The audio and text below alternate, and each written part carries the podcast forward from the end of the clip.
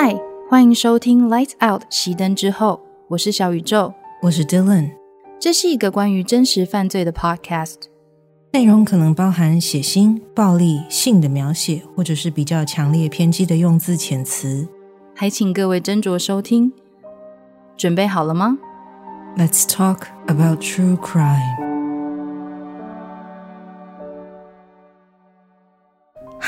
欢迎回到《Lights Out》熄灯之后第二季第八集。欢迎回来。好啦，那第二季第八集，按照过去的。也没有说习俗啦，讲的好像很 讲习俗很奇怪。按照过去的习惯呢，我们通常一季的第八集就会做一个第二季的回顾嘛。那现在的录音时间是二零二一年的二月二十五号，明天就是元宵节了呢，你知道吗？那所以嘞，你知道元宵节前都还可以再讲一次新年快乐吗？新年快乐！又要新年快乐吗？又 大家 Happy New Year！新年快乐！新年快乐！新年快乐！新年快乐！笑死，硬要。嗯，我们从哎，我们这一季从第几集开始啊？我们这一集五六七八，就一路一直新年快乐到后面，横跨整个过年。对啊。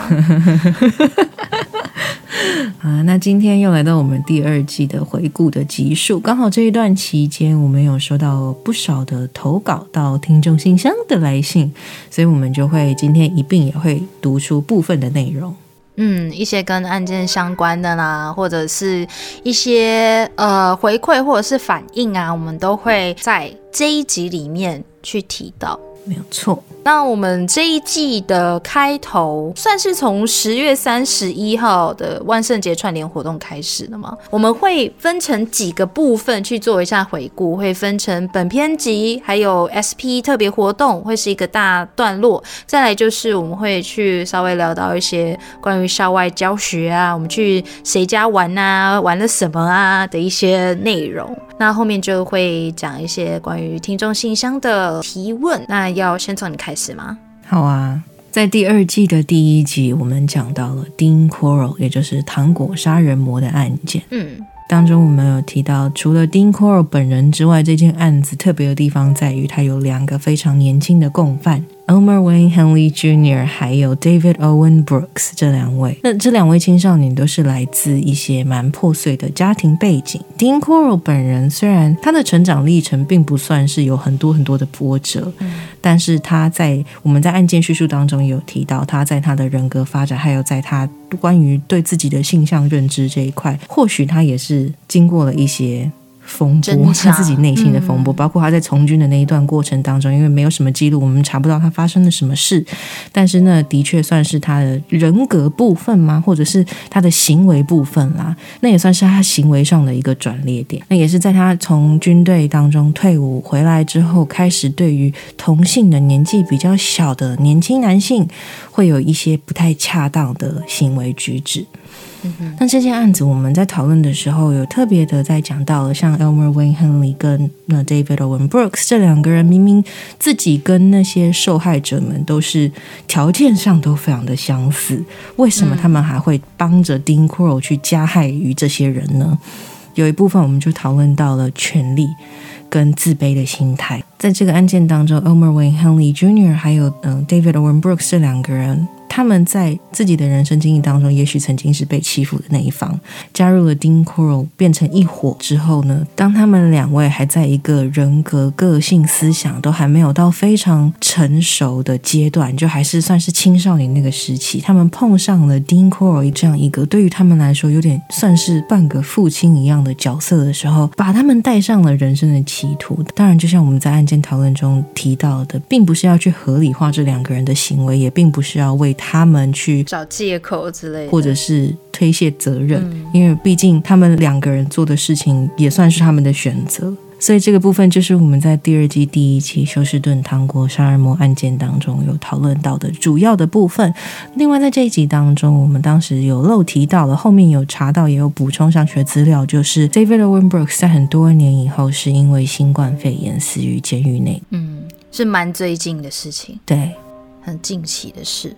那到了第二集是木庄园谋杀案，不知道大家有没有注意到？呃，副标题我刻意安插了三个标签：魔鬼、同性恋、LSD。原因也是因为在这个案子里面，我看到了有关于标签化，不论是对于加害者或者是对于受害者的标签化。当然，在一九八零年代，有关于同志族群还有很多的误解跟不理解，再加上也有传言他们是信仰撒旦教和魔鬼有关联，又从他们的宅邸里面搜查出了一些 LSD 的空瓶，所以外界对于这一起案件受害者的身份还有诸多的猜。猜测，再加上加害者在事后对于这一起事件，为了要脱罪嘛，所以就在法庭上面替自己做的诸多辩护，比如说指称加害者他们自己是无辜的，会做出这样子的行为，主要是因为他们是受到这两个宅邸的主人 Charles Scudder 博士，还有他的伴侣 Joseph Adam 的诱惑，还有下药的关系，所以他们在神志不清的状态。下才做出了这样子的案件。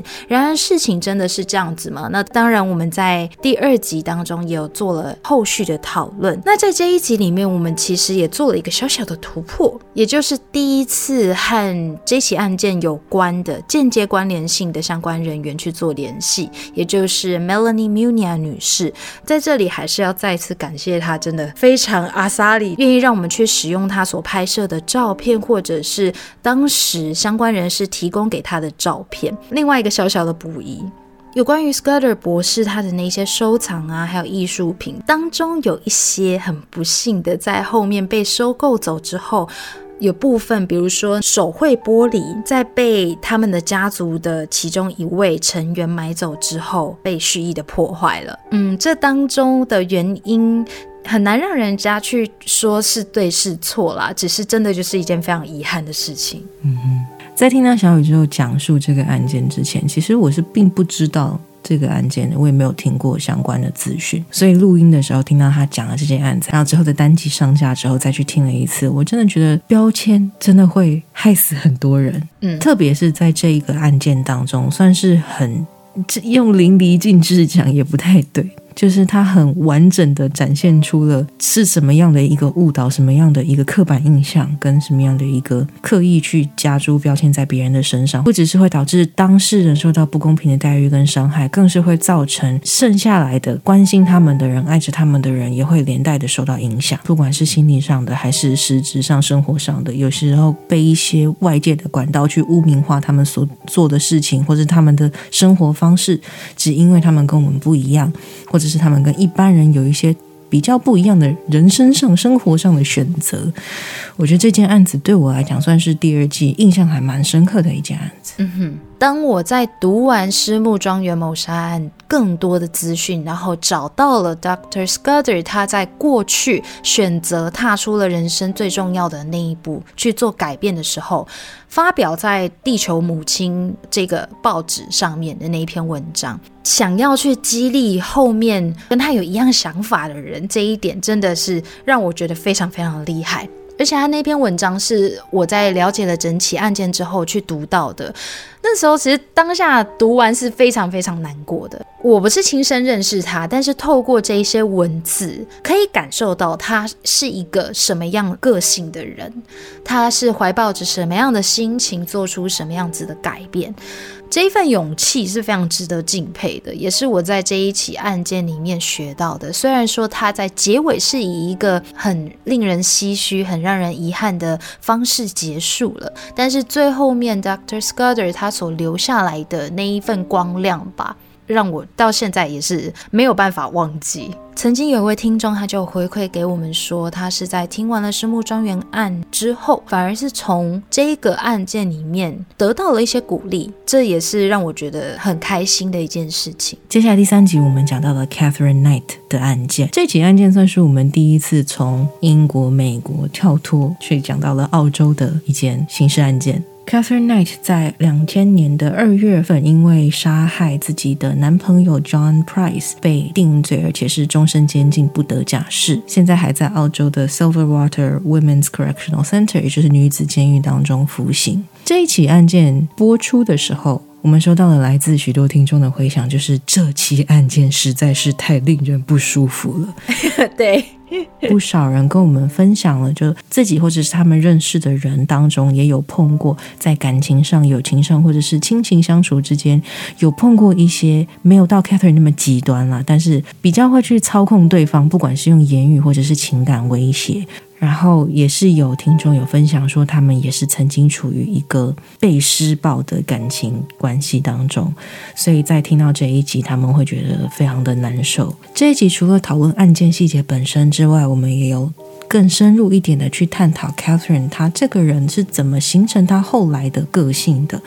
或许是小的时候来自于他的母亲灌输了给他一些比较没有那么健康、比较没有那么平衡的男女之间的观念。嗯，以及后来他曾经有被诊断过，他有精神疾病啦，或者是有一些心理上的障碍等等的，造就了他到后面一个非常焦虑、易怒、占有欲极强，甚至是会不惜一切玉石俱焚、付出暴力的一个个性跟一个结果。在这一集当中，我们也有提到另外一个观念，就是所谓的 enabler 允许者这个角色。这个单集当中，我们提到的案例是一个美国石进秀三百磅的沉重人生里面呢，会去不断的去提供。食物给石敬秀这当中一个过度肥胖已经造成生命危险的这个人，因为节目上的这些人通常会对自己的家人或对自己的亲人施以情绪上的威逼利诱之类的，所以导致对方久而久之就习惯说，如果我我我不给他食物，他就会怎么样怎么样。在 Catherine 的感情关系当中，的确也是曾经有过几任他的情人也会觉得说，那我就配合他，我的一切都配合他，他想要什么我就给他什么，这样或许我就不会被。我就不会被施暴，但事实上，就像我们在单机当中听到的，也不尽然是如此。另外，我们也有稍微讲到，Catherine 可能有 BPD（Borderline Personality Disorder） 边缘性人格障碍，但事实上，她到底是不是真的有这个状况，我们是没有办法去确认的。我们只能从她的行为，还有这个案件发生的经过，以及后面的报道或者是案件记录这些转述，去推测说她可能有这样的倾向。就像我们从第一季以来就一直有在说的一样，就是我们并不是专业的心理相关的职业人士。嗯。我们会去读一些报道，我们会去读一些研究的文献，但这都仅只是我们的推测。然后也是要再跟大家提醒一下，即便我们今天提到了像 Catherine 有可能会有 BPD，但这也不代表所有有边缘性人格障碍的人都会把他们的行为付诸暴力。嗯，因为有时候好像会不小心陷入这个误区。比如说，有一阵子很多人在讨论反社会人格的时候，然后就有一个表，你可以可以去做呃反社会人格的确认，然后很多人就去做嘛，做了之后就发现说，哦，里面有很多我都符。符合哎，会不会我就是反社会人格？实际上不一定，最后面其实还是需要专业的心理医师去做诊断，还有去做判定，才有办法去做最后的确认。光是靠网络上面的一些表格啊，也许你可以做一些初步的判断，但那都不代表你就是。那我们。其实也就像是刚刚杰伦说，我们一再强调，我们在这里面，呃，每一个单集里面提到的一些有关于精神疾病、精神障碍的名词，或者是一些疾病的叙述。今天就算你觉得说，哦，我好像有符合，或者是我身边的人有符合的状况，这也不代表他们绝对会犯罪。这这不是画上等号的，因为精神疾病太常会被，呃，就是直接带往，就是说啊，他是精神疾病，他是。神经病，所以他会犯罪。有时候会太多这样子的因果结论。那我们个人在撰写文本，或者是说在搜集资料的时候，是会尽量避免掉这一块。那最后面一样，就是还是希望大家可以重视自己心理的健康。这是我们这两季以来一直想要去提倡的一个观念。并不是说要说教，只是觉得这是一个很正常的事情，就跟你感冒会去看医生一样。对，你自己心理上出现了一些你跨不过去的坎，走不过去的难关，在这样的情况之下，如果能够去寻求一些专业管道的协助，或许他们会给你一些不同的方向，这并不丢脸。对，就像小宇宙刚刚有提到的，说一般我们很常见到，大家都会直接帮你贴一个标签，又是一个标签，就直接说啊，你就是神经病。对。你就是有病，那有病就看医生啊。在你觉得你压力非常大，到你自己无法排解的时候，我还蛮推荐大家，如果在经济上许可，或者是现在有一些呃免费的咨询的管道的话，可以去看一下咨询师。嗯，像我自己就有定期的去心理咨商，我觉得这是一件对我自己心理健康的调节来说是非常有帮助的事情。嗯，或许有些人会想说啊，咨商不就是坐在那边讲话讲一个小时，然后钱给人家？但也不尽然，这个的确是咨商的重点。你是去找一个人谈话，咨商是有的时候可以帮助你去厘清一些你自己没有看到的盲点，或者是比方说像我之前会有焦虑的状况，那咨商是会教我一些在焦虑的那个当下该。怎么样去冷静下来？该怎么样去放松？这是有这些，其实是有一些技巧的，是经过实验证实是蛮有效的，各种不同的技巧。因为有的时候，像我自己以前会上网查，我会觉得说，照这个方式我应该可以放松吧，结果试出来不成功，我反而会更焦虑。嗯。但在透过跟咨商师对话的时候，他会跟我说，或许这个方法不适合你，还有其他很多不同的方法，我们可以试试看。这个对我就很有帮助了。那除此之外，当你自己有点不太知道你自己的定位是是，你现在是身处怎么样的情况，可是你觉得心里非常非常的负面的时候，有的时候这种情况下去找咨商师，他可以帮助你理清说，现在你需要的是精神科药物还是咨商治疗。它是一个媒介，是一个管道。当然，你去看咨商师，也不代表你就确定是有精神病的，并不是。我觉得可以把它当做是一个中继站。嗯，当你自己觉得好像有一点压力太大，有点疲倦，有一点好像走不下去的时候，你身边周围的人，你不想麻烦人家，或者是他们没有办法给你帮助，你可以去试试看咨商，或许他可以帮你理清一下你现在需要的什么，你可以有采取什么样的行动。我自己是还蛮推广心理健康这一块的，嗯，对这一方面真的蛮重要的。当然，我没有办法保证所有人去看智商都是百分之百有效的，因为就像药物一样，不是所有药物对每一个人都有效的。然后每一个人适合的方式也都不一样，没有错。所以在心理健康这一条路上，大家都有很多的功课要做。只是我们是想要提倡的概念，就是说，希望大家不要觉得这是一件很丢脸的事情。然后，如果你知道周围的人、你的朋友之类的有在做咨商，或许他不想要跟你多谈，因为他怕麻烦到你或什么的。但是能够去面对自己的心理疾病，或者去去寻求帮助的人，我觉得都很勇敢。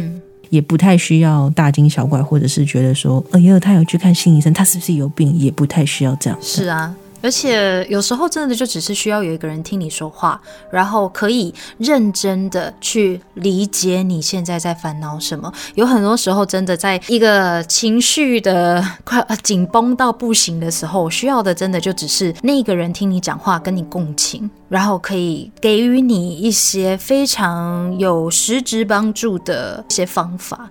在第三集播出之后，我们有收到一篇我们觉得还蛮特别的听众信箱的来信，跟单集有关系，所以也在这边读给大家听一下。这一篇投稿是来自 Brian。嗨，小宇宙和 Dylan，听完 Catherine Knight 的故事之后，想跟你们分享一下我之前在澳洲屠宰场工作的经验。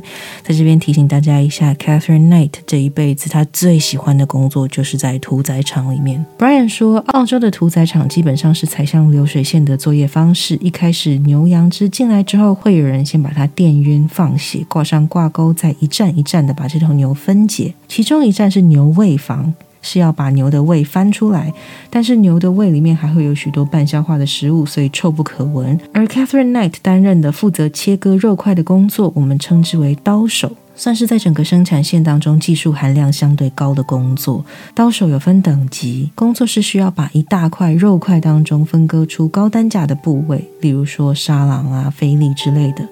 刀手的工作必须长时间的握刀，身上会挂一个工作袋，上面会有各种刀子跟磨刀棒。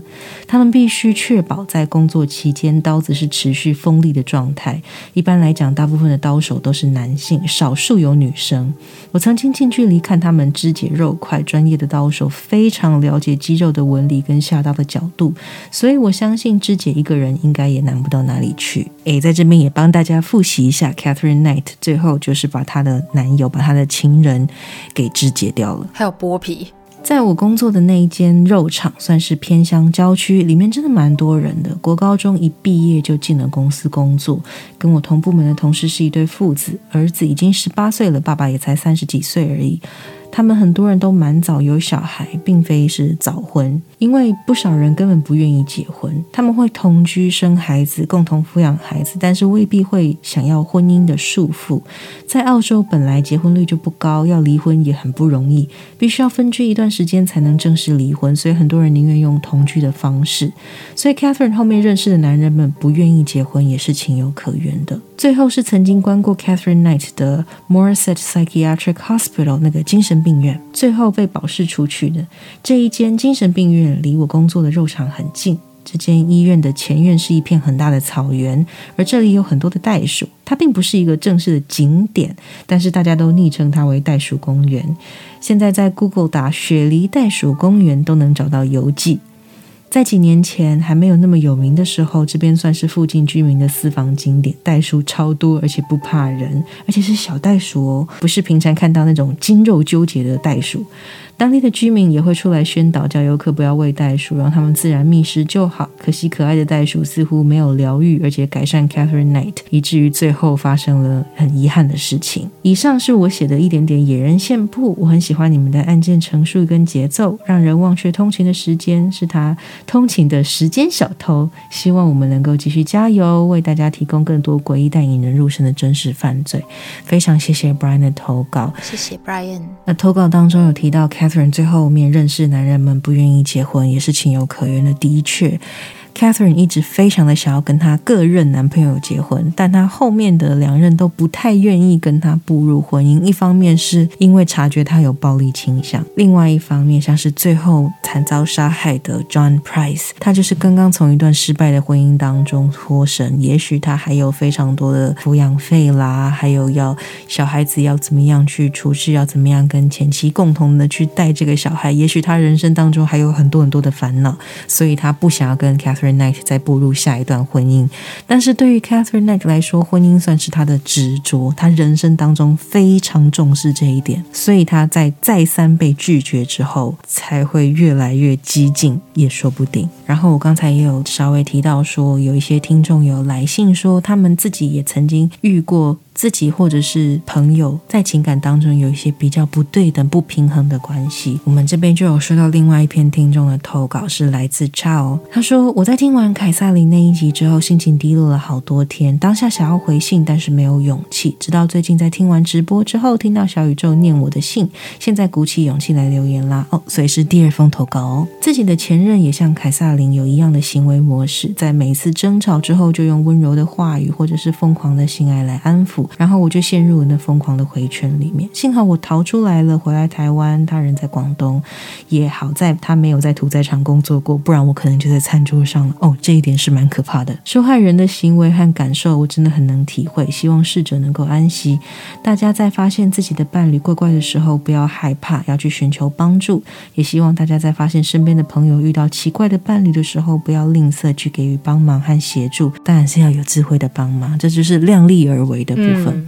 虽然这真的很难。其实我们在讲案件的时候啊，有很多时候会收到一些听众的回馈，是来自于他把自身的经验，会因为案件的里面一些细节，所以会产生了一些。连结，比如说像 Chow，他在听完 Catherine 的案件之后，就联想到自己的过去。那说真的，遇到恐怖情人这件事情，真的是一件很可怕的经验，也很开心。Chow 最近有安全的脱身，因为有时候遇到这样子情况，是会蛮进退两难的。比如说，你对这样子的一个人，同时抱持的心情是爱，但同时又恐惧。那这样子的拉扯之下，有很多时候会没有办法立刻的去做出旁人所谓的正确的决定。与此同时，又可能需要和身边的人的不理解、不谅解去做周旋。那真的是一个蛮心累的状况，真的是辛苦了。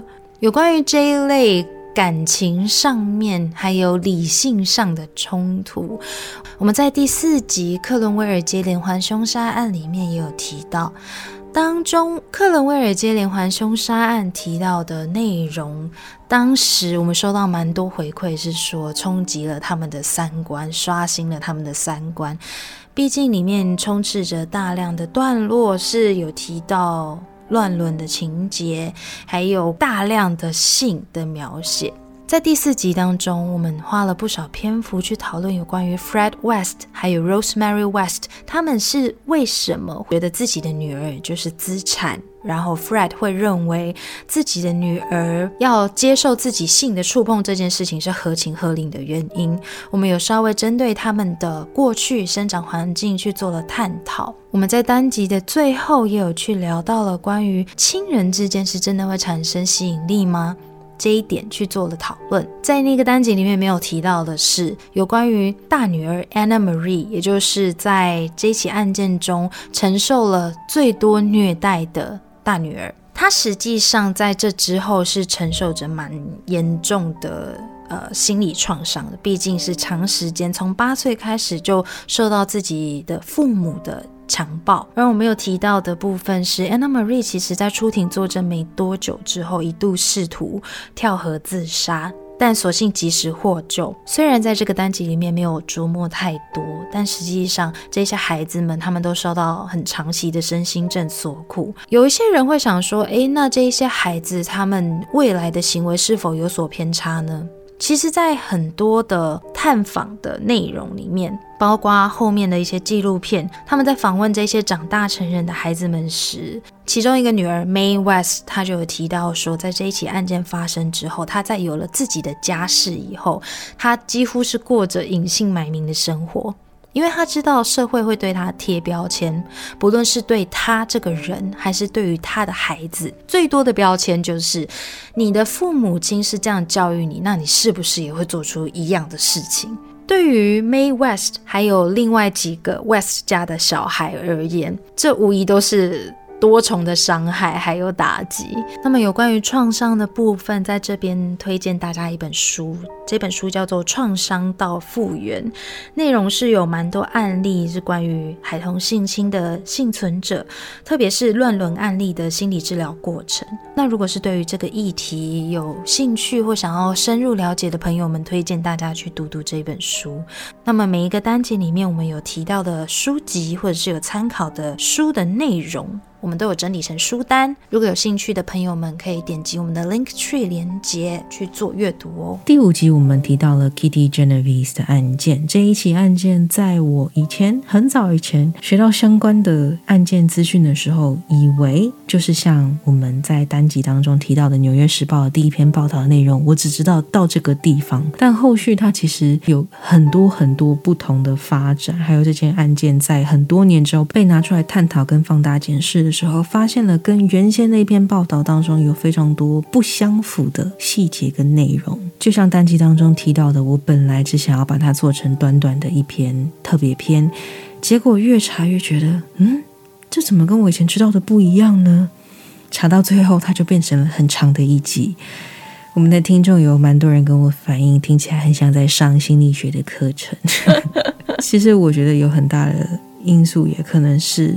因为这起案件的确是在教科书上面都会看到的案件，但是很多教科书对于这起案件提到的也仅止于哦，Kitty Genovese，哦，旁观者效应，并没有去做后续更多的探讨。所以在听这起案件的时候，我相信有蛮多对于这一起案件的认知跟我当时一样，直到《纽约时报》那一篇报道的听众朋友会觉得，我的天哪！后面原来发生了这么多事情吗？原来这么复杂的吗？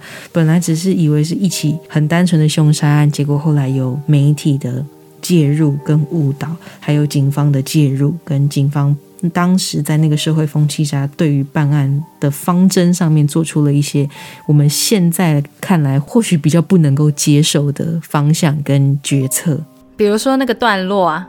我真是气死了！那个段落 就是一个段落，是 Kitty Genovese 他的女友接受警方质询的时候，警方他所在意的并不是跟案件相关联的线索，而是很想要把整个质询的方向带往一个：你们是不是因为是女同志的关系，所以特别容易嫉妒啊？然后你是不是嫉妒心之下，然后？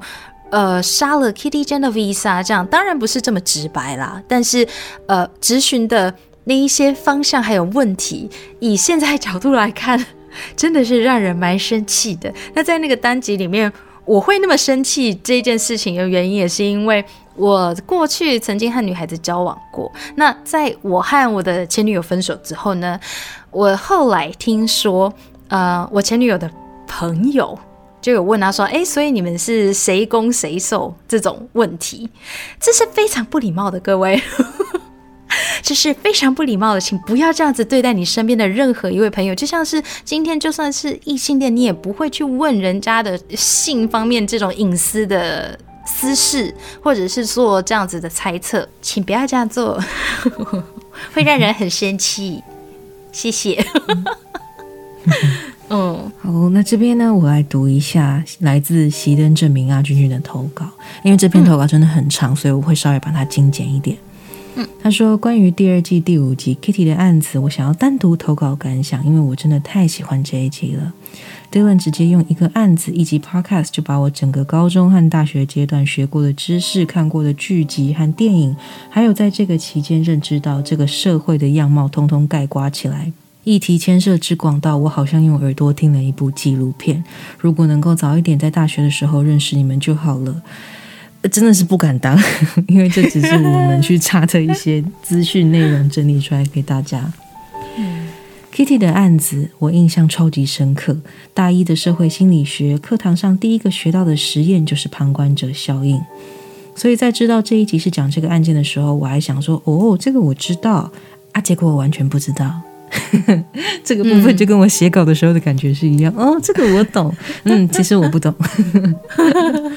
课本上只有短短提到有这么一个案子，而且老师说当时的情况是大家都认为别人会报警，就连《纽约时报》那篇的报道都没有讲。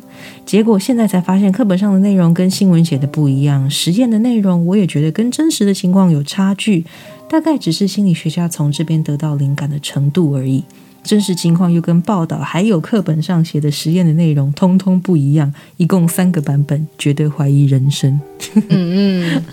所以在 Dylan 说到 Kitty 其实也是一个活生生的人，是一个案件的被害者，但后世却把他当做一个心理学理论的模板的时候，我很想哭，觉得对不起他，更无法想象他的家人会是什么心情。我觉得很有趣的一个点是在讲这起案件的时候，小宇宙就是一个乐听人的角色。嗯，每当 Dylan 丢出一个细节，小宇宙就会根据内容换一个态度，完全就是平常我们在接触媒体、收到片面资讯的时候的写照。所以，在这个案件背后的牵扯、反转、反转、再反转、再再反转的时候，到后面我已经有点放弃思考，就像是看一部烧脑的电影一样，享受就够了的感觉。这集完全像用凸面镜把那个年代整个社会的议题都照进同一个案子里的感觉。能把这样一个案子整理的这么精彩，真的好厉害，好喜欢。旁观者效应就好像盖了一个总结的印章在上面，阻止人们继续深查，阻止人们继续深入查探下去，真的好可惜。谢谢阿君君非常长的投稿。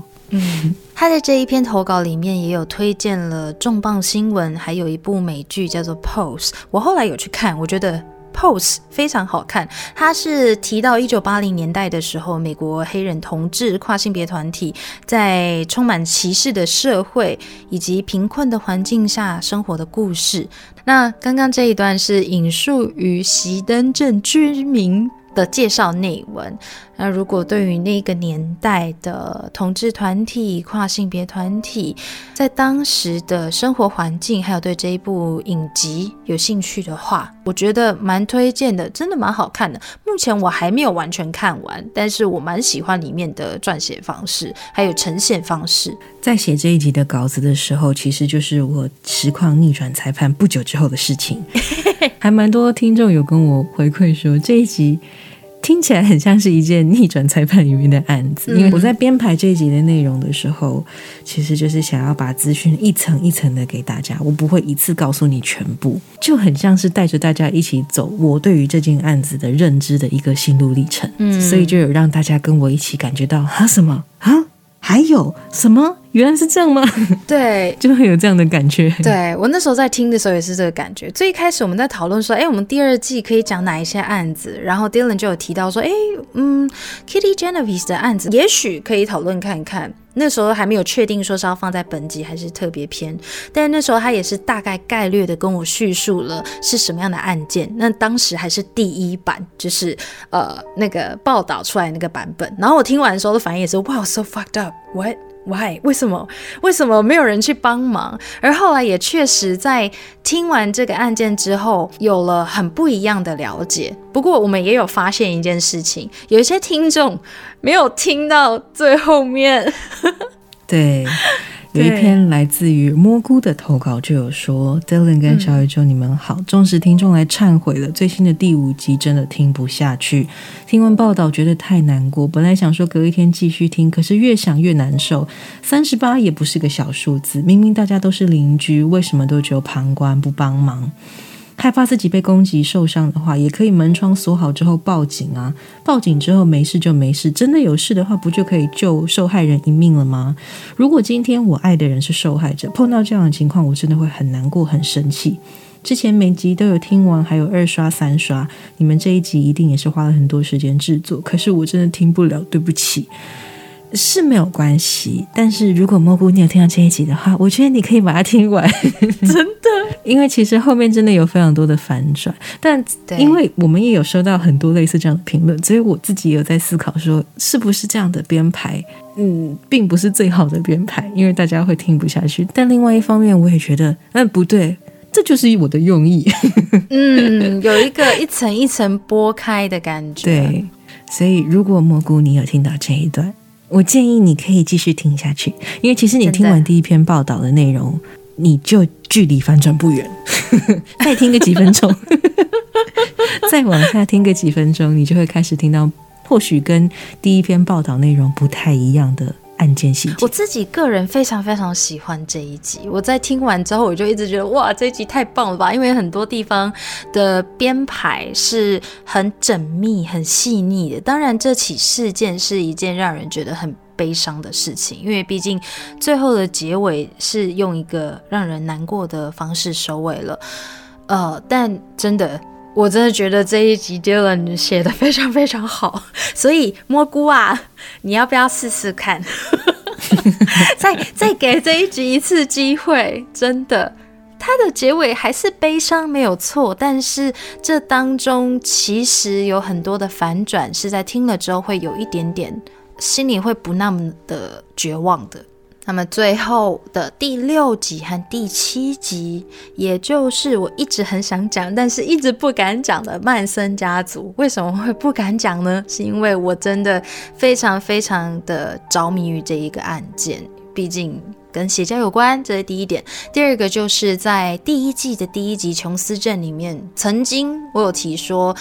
除了琼斯镇以外，第二个让我觉得一直吸引着我的就是曼森家族的案子，因为我觉得邪教它有魅力的地方就是在于它呈现的是完完全全另外一个小社会的缩影。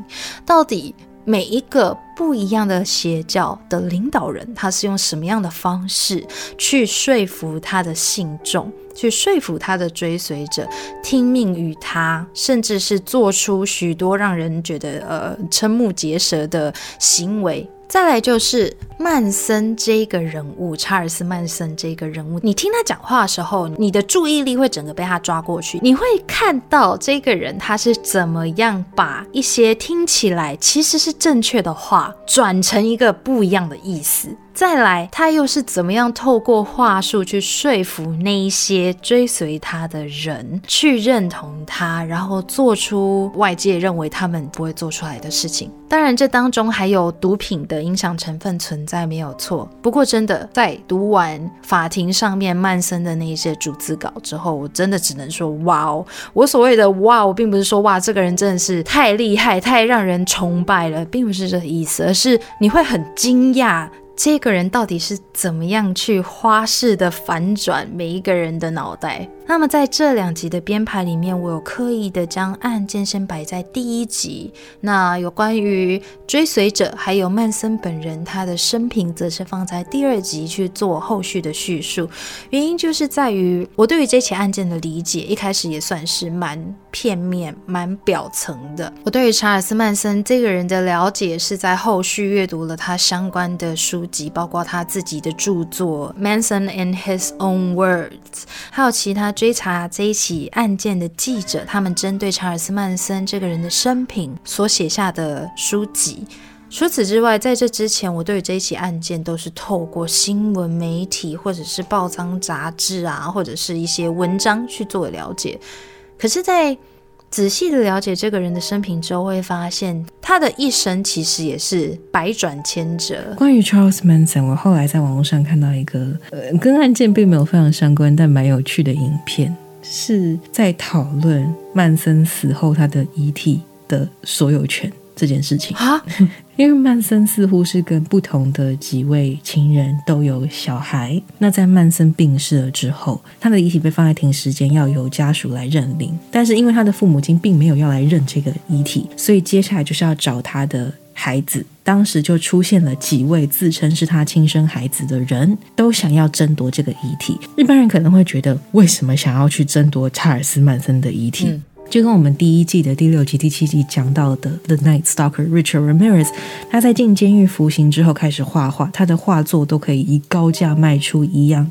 在网络上或者是在现实当中，有着这么一个族群，他们是会去喜欢收集跟杀人犯有关的种种的物品或文件或照片，甚至是更加狂热一点，会想要去收集遗骸本身，嗯，或者是凶器之类的。这一些物品，跟案件相关的这些物品，会被称作是 murderabilia。这种东西是可以高价卖出的，嗯，所以当时查尔斯曼森的遗体就有各种不同的人出来说，我是他的孩子，我跟他有血缘关系，我想要负责处理曼森的遗体。最后在经过很长的一段打官司，还有大家法庭有去做检验、去厘清了之后，曼森的遗体被他的儿子，被其中一个应该是真正是他儿子的人带走，然后有好好的安葬。因为当中出来争夺遗体的人。据说也是有想要把他的遗体去切割，然后处理过后去，或许是把他去卖掉的人，就是跟他完全没有血缘关系的人，但是突然跳出来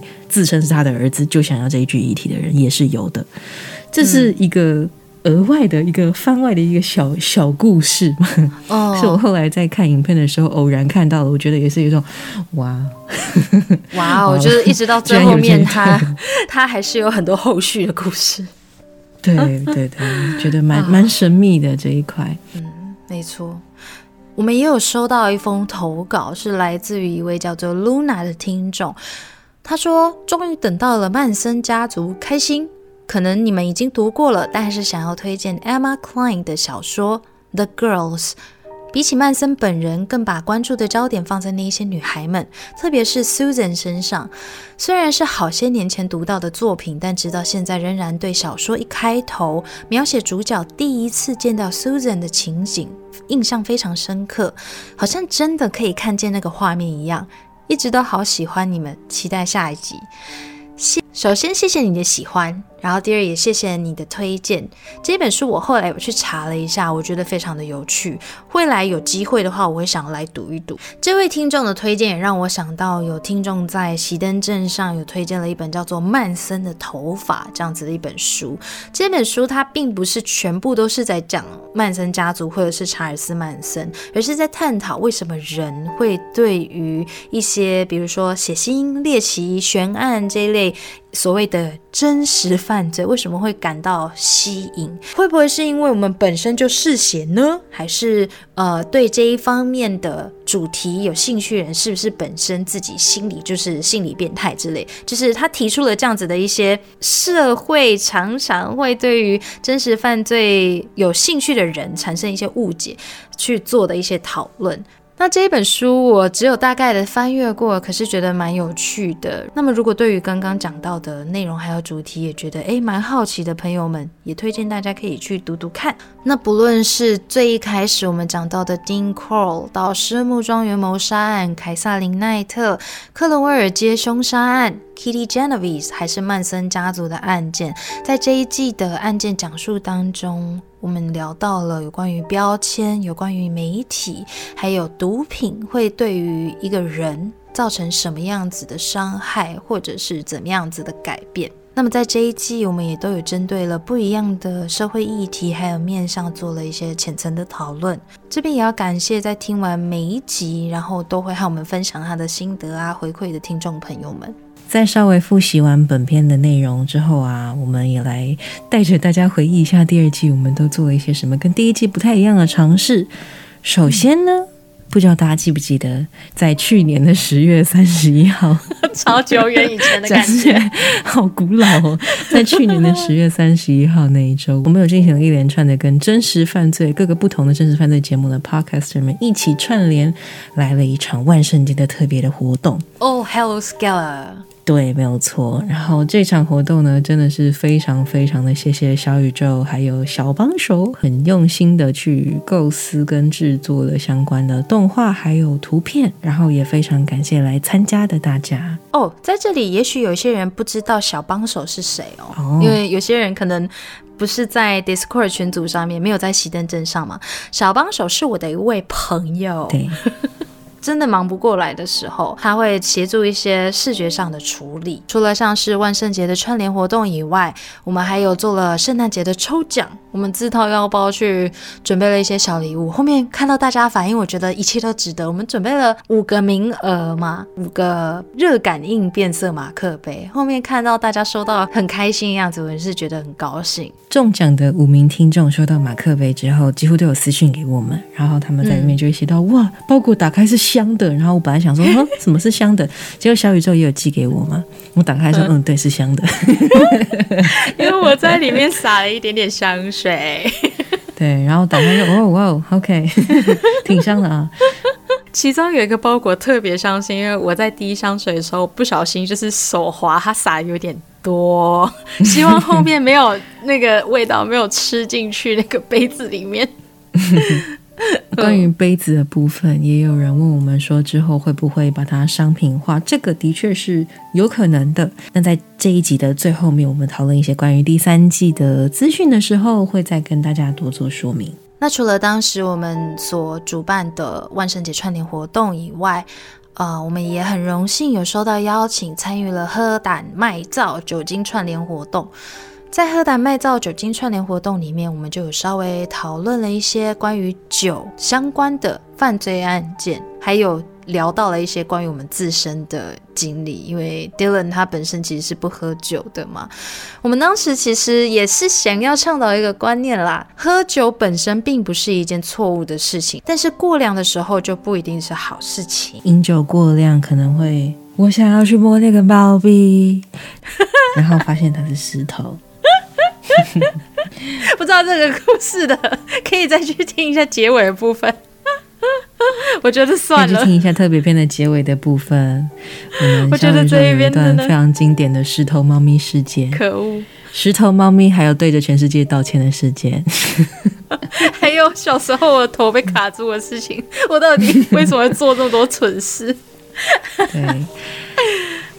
那节特别篇也算是我们开始加入了一些比较多聊天的部分，跟大家聊聊我们自己的事情。因为其实，在第一季我们都非常的专心的在讲案子，专注，对，比较专注也比较严肃。第二季的时候，我们稍微或许也是我们自己对于录音的这个过程有比较放松了一些，所以我们会在头尾都加入比较闲聊一点的段落。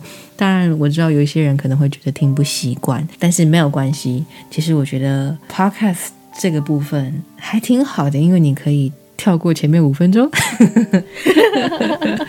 对，或者是后面闲聊就跳过。对，其实我们在头尾除了闲聊之外，有的时候还是会讲一些，或许是关于接下来几周的一些活动公告啦等等之类的。所以可以的话，还是希望大家不要跳过了。对 对，没错，有时候会不小心就跳过了一些资讯，但其实这也不勉强啦，因为我知道每个人的喜好都不一样嘛。啊，除了喝胆麦造酒精串联活动以外，我们还有游戏直播。回想起来，去年我们第一次本来要游戏直播的时候，小宇宙家中发生了灾难性的漏水，然后 厨房淹水事件、网络断线事件，导致我们没有办法一起直播。后来呢，我就开始玩了逆转裁判，这个游戏也是蛮多人推荐我们去玩玩看的。玩起来之后就一发不可收拾了。那我通常会选在。比如说情人节啊，然后大家都没有要去过节的时候，我就来个直播。比方说圣诞节啊，没有人要过节啊，所以我就直播一下，也就是玩其实直播也没有特别的要干嘛，就想到想要玩的时候，可能就是跟大家讲一下，哎，我晚点会上线哦，就跟大家一起玩一玩。那在最近一次逆转裁判直播，我跟小宇宙真的是笑到快要爆炸，因为我们会喜欢帮里面的角色配音，也不能讲配音，就是喜欢把他们的台词念出来。结果小宇宙就很巧的都碰到一些。奇奇怪怪的角色念出来，对，这些直播存档都有在我们的 YouTube 上面，所以如果你也想要笑一笑、轻松一下的话，有机会也可以去找来看看或听听哦。嗯，没错。除了上述讲到的这些活动之外，我们在第二季也开始校外教学，没有错。除了小宇宙有去食色性也，还有玉宅文青相谈所去跟大家聊聊电玩。我们两个也受到邀请，一起在宅宅在家兔的节目上面聊了一些关于我们自己的一些生活经验，还有一些搞笑的事迹。对，除此之外，我们也有个很新鲜的尝试，就是跟宅宅在家兔的宅宅跟小白兔一起去夜猫子点心部玩了一次 T R P G，这些都对我们来讲是蛮新鲜的尝试。嗯，没错，很有趣，也很感谢这几位朋友的邀请。那我们在这段期间呢，有收到不少听众来信。那首先是来自于黑羊这位听众，他说。周三得知了熄灯之后这个频道以后，终于停止了我对 podcast 的长期搜寻。配着赶死线的工作两天，一口气听完十四集，真的太好听了，谢谢你！超级喜欢细节的资料和时代背景的介绍和补充。这半年多来，也常在 YouTube 上面看了不少悬案疑案的影片，但是熄灯之后是听得最过瘾的。就算是以前已经听过的故事，在熄灯之后重听还是超棒，一点都不会觉得。腻，只觉得知道了更多，更有趣。我有预感，之后还会重听好几次，太好了。不知道天冷和小宇宙有没有考虑过做个网站，或是部落格，或者是做个置顶或者集中铺啊？这部分应该是针对铺浪的部分，把两位用心收集的资料铺收集起来，这样时间久了之后，新来的听众就不会捞不到精彩的资料铺了。诶，有关于铺浪的部分啊，把资料铺集中的部分，我已经有做了。如果大家有使用铺浪，或者是其实你没有使用铺浪，还是可以看得到内容的。至于网站还有部落格的部分。有，我们有考虑。我们其实，在第一季的时候就有收到有回馈，有提议说，哎，有没有可能把我们的稿件转换成呃好阅读的文本，这样子比较好阅读，然后呃不用全部听完，然后再去做一次确认等等。我们是有收到这样子回馈的。但是第一季的时候真的是非常非常忙。我们本来想说第一季休息之后，也许可以来做这件事吧，没想到人生就是这样子。你以为？你有很多时间跟余韵，其实没有，所以未来也许我们会做一个网站或者是部落格，但这个部分可能会需要一点时间。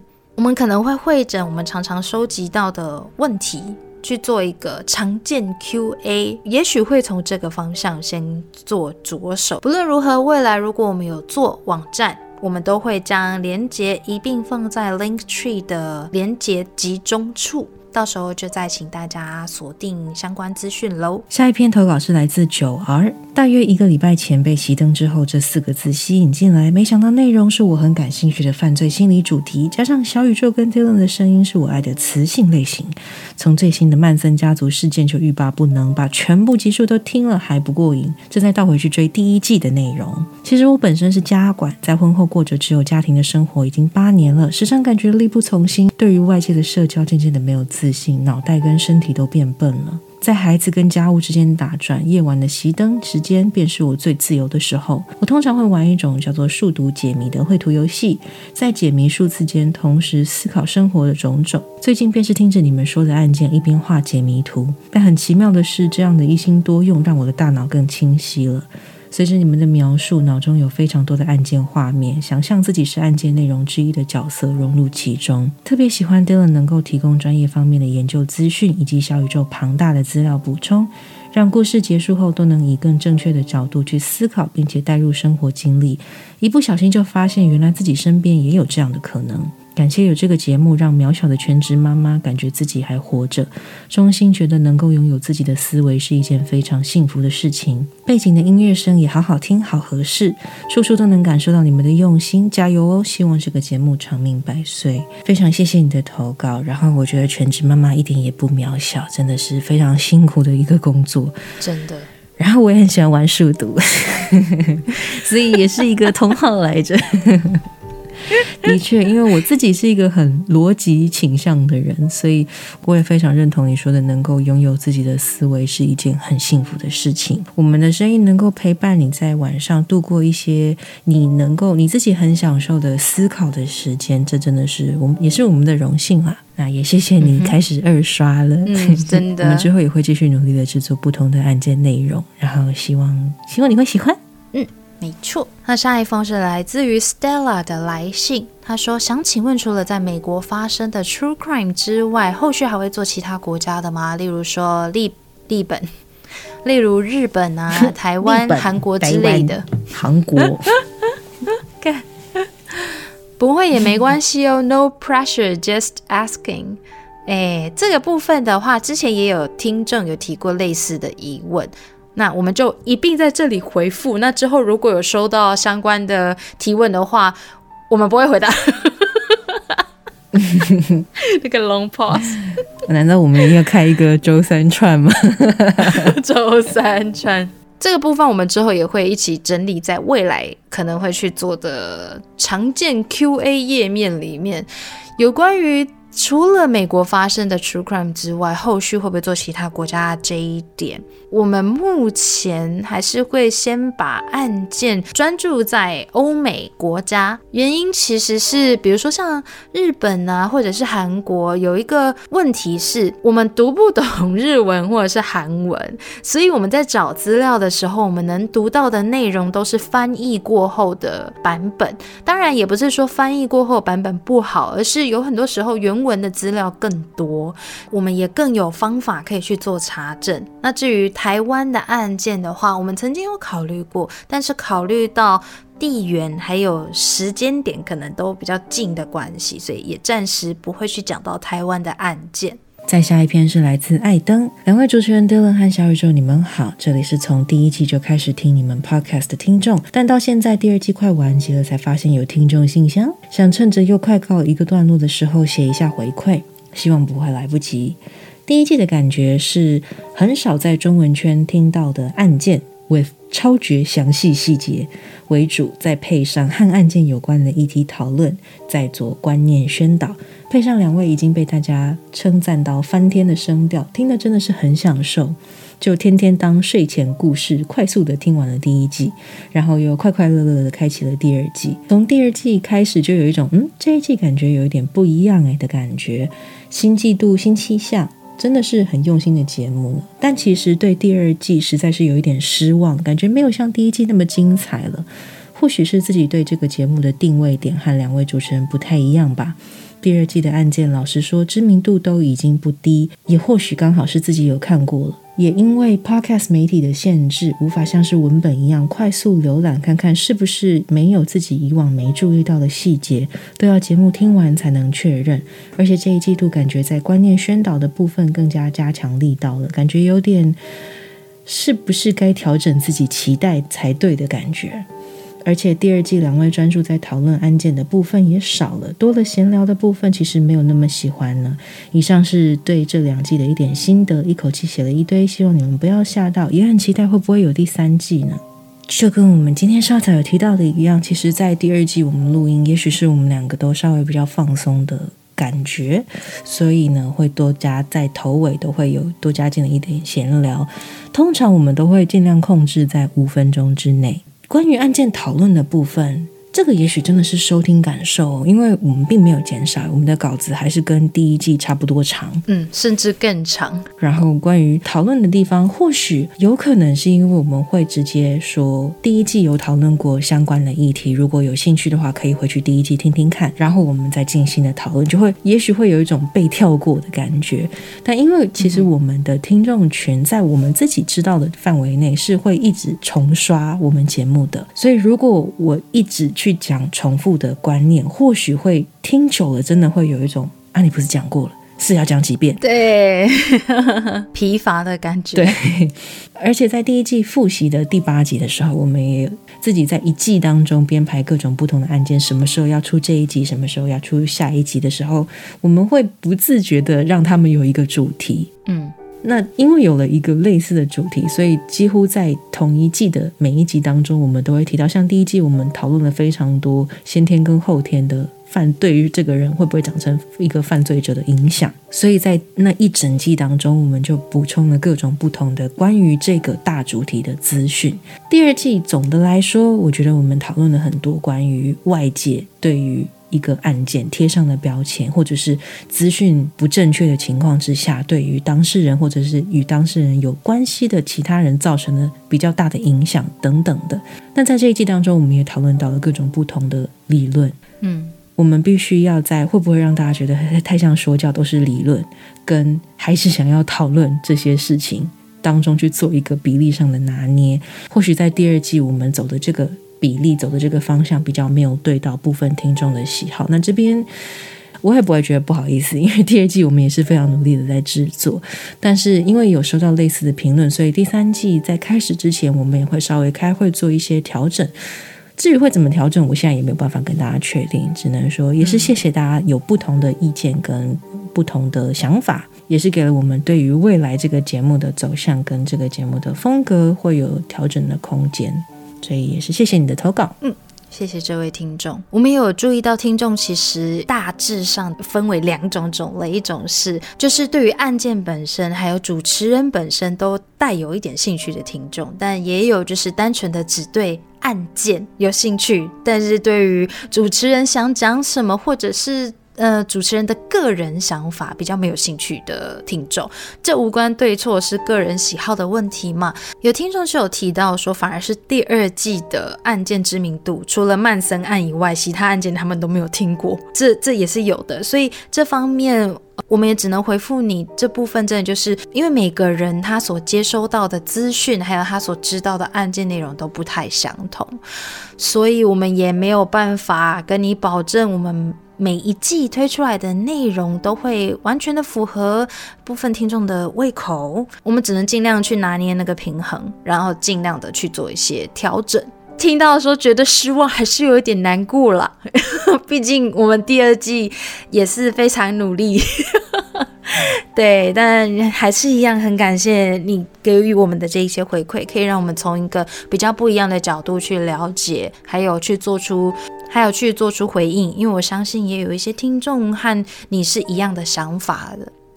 下一封来自于咪的留言。他说：“我一直很喜欢听 True Crime 故事，从头听了几集，故事叙述过程是好听的，口条也很棒。但是另一位一直做效果的，真的必须一直忍耐跟压抑怒气才能继续听下去。既然是在讲犯罪，不合理的人性跟凶残都是可以预期的，不懂为什么需要一直夸张的做反应做效果，在听故事的过程实在非常恼人，也没必要太多的废话。”或者是要求存在感，如果可以一直顺畅的说故事，会好听非常多。谢谢。关于这个部分呢，我想蛮多听众都有习惯，在听到某个段落的时候，就直接会投稿给我们。那其实我们在季跟季之间，甚至是同一季的集跟集之间，都会去做调整。对，所以我还蛮建议大家，如果觉得哎，你们第一季的前三集，或者是第一季有做出了什么啊，好像怎么觉得好像不是那么喜欢的内容的话。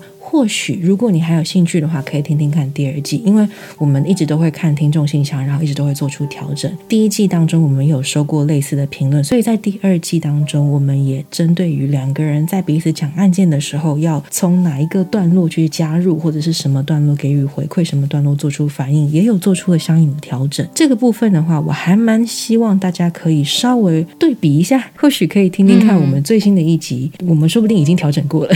对，但是我。可以理解大家是听到某个段落就想要先投稿，因为就及时的想要有有一个需要给我们知道的建议或者是想法之类的，所以也没有不好。但是这边就统一跟大家回复一下，因为我们两个人是习惯每一集推出之后，或许是收到了不一样的意见，我们就会开个小会讨论一下下一集要怎么去做改变或调整。对。但是还是谢谢大家的建议，我们还是会听进去做笔记，然后之后再进行相关的调整。嗯。第一季我们的配合方式比较偏向于，呃，Dylan 主讲的案件稿件，我并不会事先看过，所以即使我对于接下来的案件内容是凶残或者是人性很黑暗这一点是有预期的，但是对于细节我不太知道。所以有时候在听到一些细节描写的时候，我会做出一些反应。这一些反应也并不是要做效果，也不是要去刷存在感。我其实有剪掉蛮多的。那也许是第一季我还修整的不够明显，在第二季的部分，我们针对这一点又做了一些调整。那么有关于这个部分，我只能说第二季如果我再剪下去的话，我们就直接变单口了。所以每一个人收听的习惯也都不太相同。那我可以理解有些听。众说反映说，这很像是在看电影的过程中，然后旁边的人一直在讲话，很干扰这件事，我是理解的。这方面只能说，如果你听完了第二季还是有一样的感觉的话，诶，也许也许我们双口的节目真的不太适合你的收听习惯，因为有时候我们会去做出一些反应跟讨论，但这个部分，嗯，是我们在第二季是有安排过的。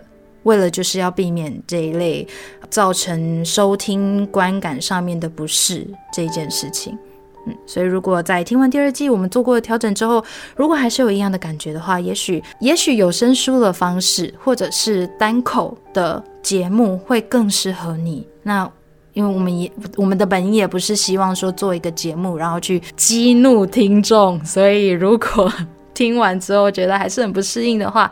很谢谢你的回馈，那也很谢谢你给予我们这样的时间收听我们的节目。最后一封投稿是来自柚子茶，他说这是一封写给 Dylan 小宇宙以及熄灯镇全体证明的情书。很抱歉透过听众信箱说一些跟 Podcast 节目比较没有直接相关的事。这一段时间累积了一些心里话，很想跟所有已经认识的朋友们分享，希望你们会喜欢。初次接触到熄灯之后，这个节目是在去年年末。当时仅仅是想在工作时听一些音乐或节目，希望听到一些声音，让自己感觉不那么寂寞。由于对真实犯罪这个题材有兴趣，也对这个相当有品味的节目名称有好感，因此就点开来随性找了一集来听。很快的，两位主持人清晰的口条、迷人的嗓音、庞大的资讯量以及满满的细节，就深深的吸引了我。随着收听的集数越来越多，自己越来越不能满足于那短短几个小时带给我的感动，以及想要更多一点认识两位主持人的愿望。因此，我第一次尝试写信与憧憬的小宇宙和 Dylan 互动，也在后来加入了 Discord 群组。我并不是一个迷信的人，但会决定在写下第二封信的隔天立刻加入熄灯阵。其实是因为前一天自己刚好玩了个占卜，结果显示自己会在接下来的一个月认识很多新朋友。因为自己是个晚熟、不擅长交朋友的人，因此交友圈其实非常的狭小封闭。我很想要交朋友，但如果一直裹足不前，什么也不做，那情况绝对不会有任何改变。最后便壮着胆，鼓起勇气，厚脸皮的下载了 Discord，摸索过去从未碰过的新奇事物，试着和大家交谈，融入这个环境。我很庆幸自己有尝试做出一些努力，更庆幸熄灯镇里的人都是温暖、热情又善良的人们。随着我在熄灯镇里的时间待得越长，自己认识的人也越来越多。过去很多自己未曾听、不曾想、没接触过的事物和想法进到了自己的视野，我学到了很多很多新的事物。第一次打开麦克风和别人说话，第一次和别人组队打游戏，第一次知道自己写的文章可以给人留下印象，这对我来说都是很难忘的经验。此外，熄灯镇上有很多各式各样的人，有的擅长画画，有的专职设计，有的说话非常体贴，有的反应机敏，有的有自己独特的说话风格，有的人会调节聊天的气氛。因为如此，每一次和大家聊天都觉得非常开心，能看到不同于节目上认真严谨的小宇宙和 Dylan，这也让我觉得原来认识他人是一件那么有趣的事，感觉每天都有值得期待的惊喜。很谢谢小宇宙和 Dylan 为我们带来如此丰富精彩的节目。你们本身亲切温柔的特质，真的吸引很多跟你们产生共鸣的人们。相信因此被鼓励、被治愈的听众有很多很多。也很感谢熄灯证明的热情，能和你们聊天、彼此学习，真的是件很幸福的事。未来还请各位继续多多指教，仅送上无尽的谢意、感激与祝福。谢谢柚子茶，也很感谢你写的这一封 情书。谢谢你。嗯，有关于今天我们在听众信箱这个部分，我们并不是所有的信件内容全部都有读到。那我们想要留一些些到呃有直播机会的时候。再和大家来读一读信。那我真的必须说，今天不论是做出什么样子的改变，我觉得柚子茶你真的非常的有勇气。就是我觉得做做出改变这件事情是很需要勇气的，特别是踏出舒适圈这件事。那在读这一封信的时候，我有感受到，那也很开心。熄灯镇有提供了你这样子的一个。好的感觉，与会力下降你的小宇宙。对，那熄灯镇上也确实有很多不一样性格、不一样特质的人。其实不只是你啦，我在和大家相处的过程中，其实也得到了很多的力量。有时候在很疲倦的时候，读到一些，比如说看了之后会让我有点意志消沉的留言 的时候，然后跟你们聊聊天，都会觉得哦。哦，心情好很多，因为毕竟每一个听众的喜好不太一样嘛，然后有很多时候会了解到自己认为重要的事情，可能在别人的眼里不一定有同等分量。这件事虽然说明白这个道理，可是，在努力过后，可能收到一些评论说，哎，觉得我们很无聊啊，或者是觉得我们的讨论内容啊很没有意义啊，这一种评论的时候，多多少少还是会觉得很挫折啦。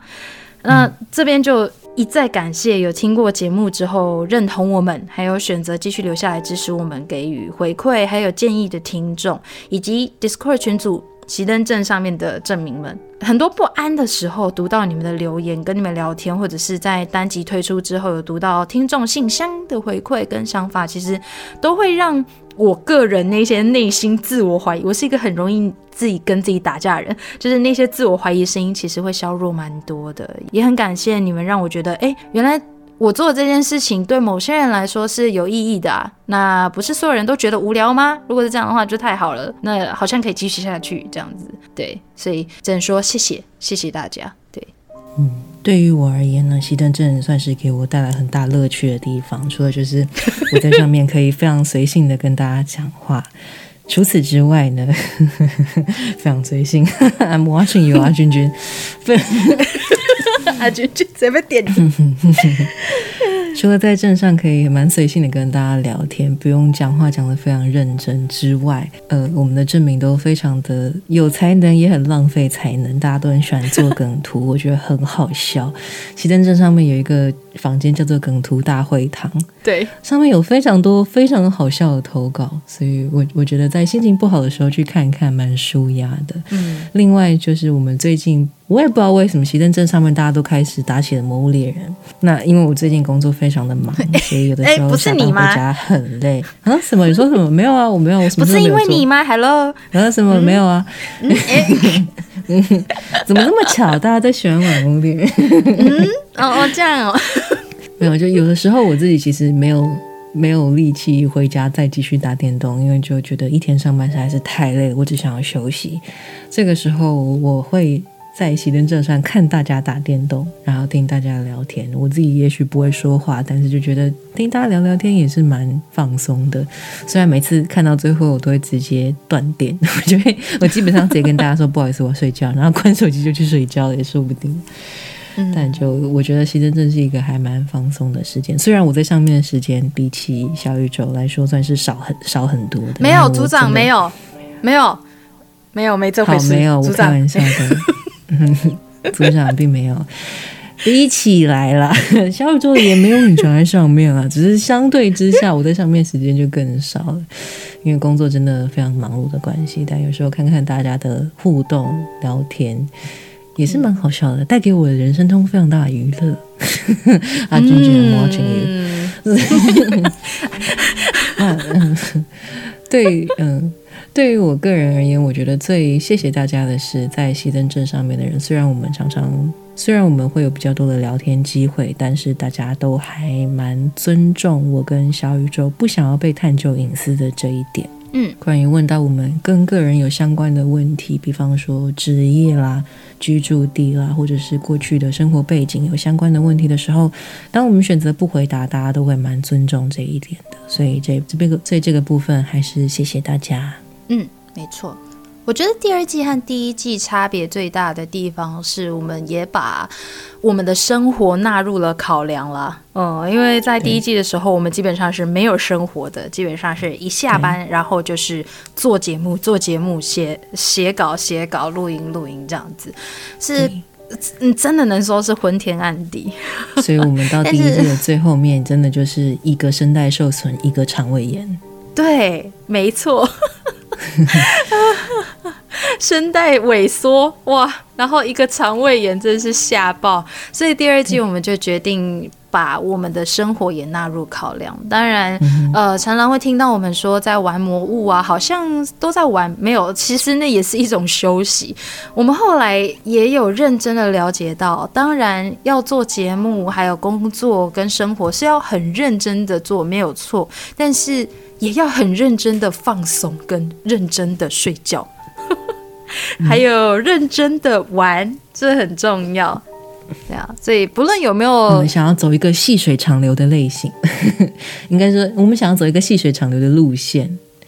对，所以尽量也不会冲的太快，因为我们是属于那种冲的太快会消耗掉所有的热情的人，所以我们就觉得慢慢来。也收到一些回馈，说第二季呃改了双周跟周，大多都是非常正面的，说哎呦支持你们，我很体谅你们。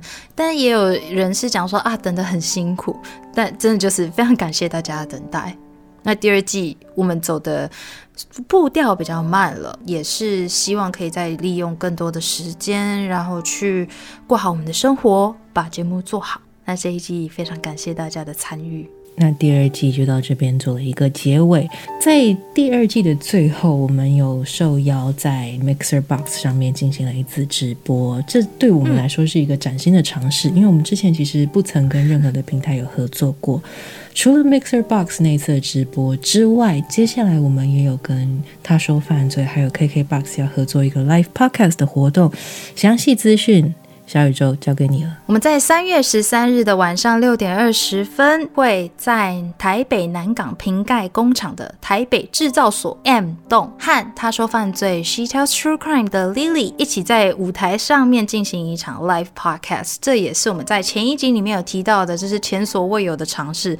我们会在场啦，只是也会做一些不一样的。可能戴个面具啊之类的，因为我们基本上还是不露面了。也希望大家当天不要试图捕获我们，这方面都还希望大家可以诶多多担待，因为我知道很多人很好奇，有些人有跟我们讲说真的是很好奇，然后想要知道说诶真的不能见面吗之类的。这方面我们还是希望可以保留一些隐私的空间啦。那有关于这场活动有些需要注意的入场注意事项，第一件事情就是这个活动的所有节目都是免费活动，采现场发放号码牌的入场方式，会在每一个场次的节目三十分钟前开始发放号码牌。那号码牌的发放地点则是舞台的入口处，一个人限领一张号码牌，而一张号码牌就代表一个人入场。